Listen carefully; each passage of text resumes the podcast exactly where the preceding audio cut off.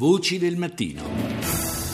Cominciamo la prima parte del nostro viaggio nell'attualità internazionale con l'ampia intervista rilasciata ieri dal presidente francese François Hollande all'emittente radiofonica France Inter. Una intervista in cui sono stati toccati molti temi di politica interna ed estera e interessante in particolare ci è sembrato il passaggio dedicato alla crisi ucraina e al vertice che fra dieci giorni si dovrebbe tenere fra Vladimir Putin, Angela Merkel, il presidente ucraino Petro Poroshenko e lo stesso Hollande nella capitale del Kazakistan. Ce que nous nous voulons de M. Poutine, c'est qu'il respecte l'intégrité territoriale de l'Ukraine. Ce que nous voulons de M. Poutine, c'est qu'il ne soutienne plus les séparatistes. Parce qu'il y a eu près de 5000 morts. Quello che noi vogliamo da Putin, dice Hollande, è che rispetti l'integrità territoriale dell'Ucraina e che non sostenga più i separatisti. Ci sono stati quasi 100.000 morti a tre ore di volo dalla Francia, ci sono ancora popolazioni sfollate, dunque l'Europa non può rimanere indifferente.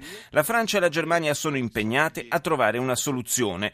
Andrò ad Astana il 15 gennaio, dice il capo dell'Eliseo, a condizione che ci siano dei nuovi progressi e credo che così sarà. Dovremo parlare a Putin chiaramente e lui dovrà sapere dove fermarsi. D'altra parte ha pagato tutto questo sufficientemente caro con l'effetto combinato delle sanzioni e del crollo del prezzo del petrolio. Se la Russia vive una crisi non è di per sé una buona cosa per l'Europa e penso, ha concluso Hollande, che le sanzioni, se ci saranno progressi, dovranno essere sospese. In Grecia il partito di sinistra Sirisa resta in testa nei sondaggi in vista delle elezioni anticipate del 25 gennaio. Il suo leader, Alexis Tsipras, replica le critiche di chi in Europa vede come una minaccia la sua intenzione di farla finita con l'austerità e i prestiti internazionali da rimborsare. Η Ευρώπη δεν κινδυνεύει από την αριστερά. Κινδυνεύει από την πολιτική της κυρίας Μέρκελ. La sinistra non rappresenta una minaccia per l'Europa, sono le politiche della signora Merkel che sono una minaccia per l'Europa, dice Tsipras. Il nostro continente è messo in pericolo dal neoliberalismo e dalle sue conseguenze, nonché dalla divisione tra nord e sud. Le parole del numero uno di Sirisa hanno presa su una fetta importante dell'opinione pubblica ellenica, sfiduciata e infastidita da quelle che considera ingerenze dell'Europa nel processo elettorale nazionale. Lo confermano le voci raccolte per strada ad Atene. Κινδυνολογία ίσως για να μας ας πούμε καθοδηγήσουν πάλι και να κατα... κατευθύνουν την ψήφο μας. Προφανώς, εννοείται θα το κάνουν αυτό το παιχνίδι, τίποτα δεν είναι, όλα τα περιμένουμε. Εντάξει, δεν, δεν πιστεύω ότι θα υπάρχει κάποιο πρόβλημα να βγούμε και από, το, και από την Ευρώπη. Fanno dell'allarmismo, vogliono condizionare nuovamente il nostro, il nostro voto, dice una giovane. Non credo che una nostra uscita dall'euro possa essere un grande problema, afferma un uomo. Penso che saremmo nella stessa situazione di caos. Siamo a zero, non può essere peggio di così. Cercheremo di lavorare per far migliorare le cose. Va male, molto male, conclude un pensionato. Mi sembra di rivivere i tempi della dittatura. Ci spostiamo oltreoceano a New York e do la buonasera alla corrispondente Rai Giovanna Botteri. Ciao, buonanotte. Buonanotte, sì, altro che buonasera in effetti.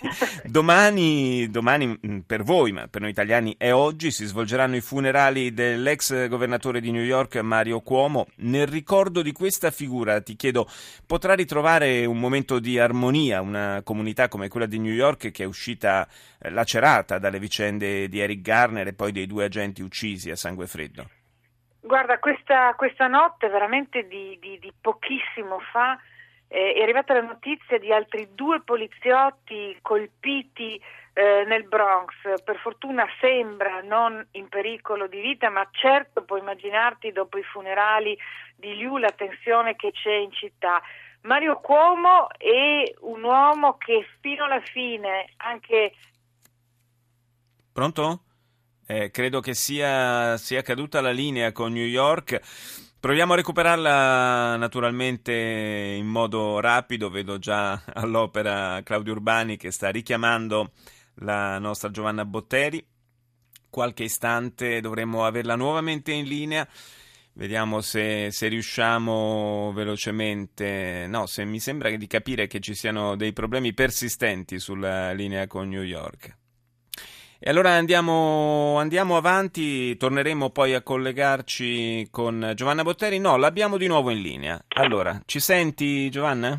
Ecco, adesso ti sento, non so dove, dove ci, siamo, ci, siamo, persi. Su... Eh, no, avevi appena iniziato a parlare di Mario Cuomo.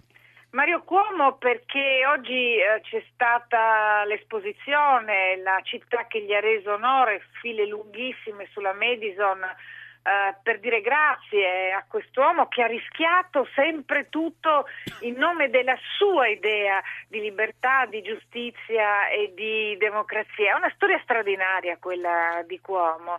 Eh, I suoi genitori erano immigrati da, da, un paesino, neanche da Salerno, da un paesino vicino a Salerno e nel Queens il padre aveva aperto una, un negozio di alimentari dove Mario assieme ai fratelli ha vissuto, ha lavorato eh, sognando il baseball che era la sua grande passione e studiando, si è laureato, è diventato avvocato, ma insomma la politica lo ha sempre aspettato al varco perché Cuomo era un uomo che sapeva comunicare, che sapeva tradurre nella politica i bisogni della gente e ha cominciato a testa bassa, l'hanno chiamato a, chiamare, a parlare alla convention democratica e lui in pieno reganismo ancora sconosciuto ha avuto il coraggio di attaccare Reagan dicendo eh, che in realtà colpiva la gente che più aveva bisogno dell'aiuto eh, dello Stato. E questa è stata sempre la sua vita, ha creduto